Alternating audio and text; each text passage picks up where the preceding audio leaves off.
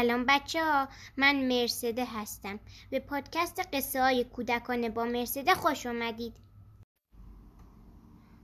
قسمت بیست و دوم از فصل دوم. اسم قصه امشب ما هست. یک خرید خوب و نویسنده این قصه هم خانم هدیه افشار. یکی از روزهای آخر تابستان بود که مادر هدیه به او پول داد تا با, با خواهر بزرگترش و دوستش بهاره به کیف فروشی بروند و کیفی را که دوست دارند بخرند. هوا خیلی گرم بود. هدیه و خواهرش تا غروب صبر کردند تا هوا کمی خنک شود. هوا که خنک شد آنها دنبال بهاره رفتند و ستایی با هم به سمت بازار به راه افتادند. از اینکه تابستان چطور بود با هم حرف زدند و هر سه از خاطراتشان گفتند. بهاره گفت نمی‌دانید من چقدر دلم برای مدرسه تنگ شده.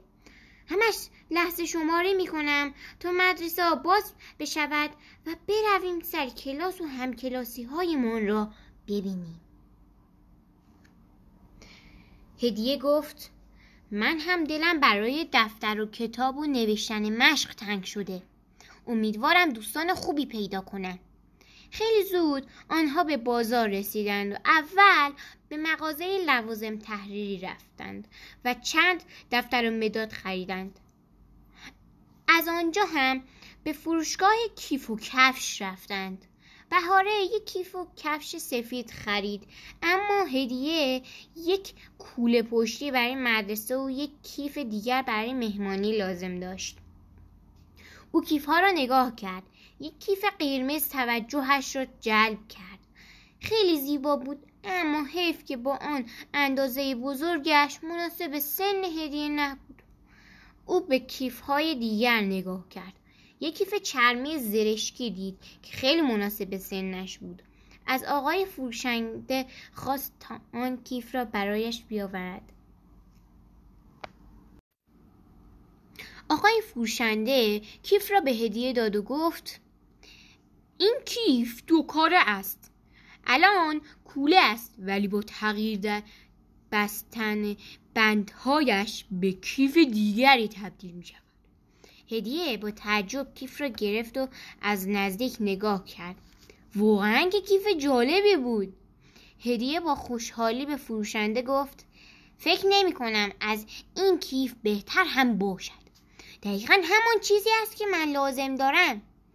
او کیف را خرید. از پولی که مادرش داده بود هنوز کمی باقی مانده بود. هدیه اطرافش را نگاه کرد و یک کیف پول زیبا به رنگ مشکی دید که رویش گلوزی شده بود. به خواهرش گفت خواهر جان نگاه کن چه کیف پول زیبایی. درست همان رنگی که مادر دوست دارد. خواهرش هم از کیف خوشش آمده بود.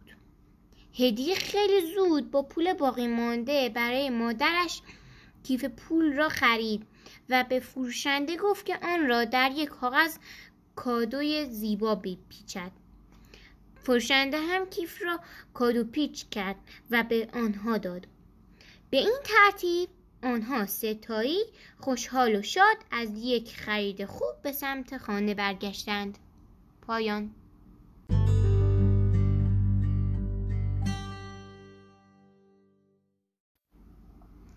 بچه ما تو این قصه نتیجه میگیم که همیشه به یاد پدر مادرمون باشیم. چون اونا خیلی مهربونن و نیازهای ما رو برآورده می‌کنن. دقیقا مثل هدیه. بچه ها اگر این قصه رو دوست داشتید پادکست من رو دنبال کنید و به دوستاتون هم معرفی کنید. آرزو می‌کنم خوابهای قشنگ ببینید. شب بخیر.